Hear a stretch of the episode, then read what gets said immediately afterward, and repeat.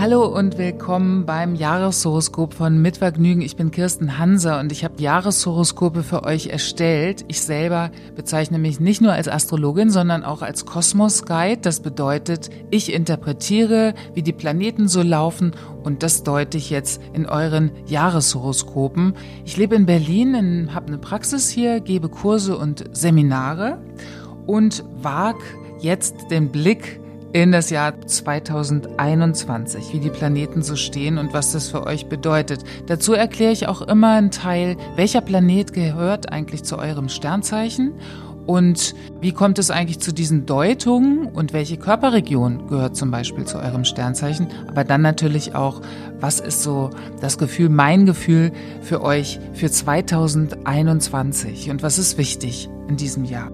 In zwölf Folgen werde ich jeweils einen Ausblick für jedes der zwölf Sternzeichen für das Jahr geben. Abonnieren könnt ihr den Podcast bei Apple, Spotify, Soundcloud, Deezer und überall da, wo man Podcasts ebenso abonnieren kann.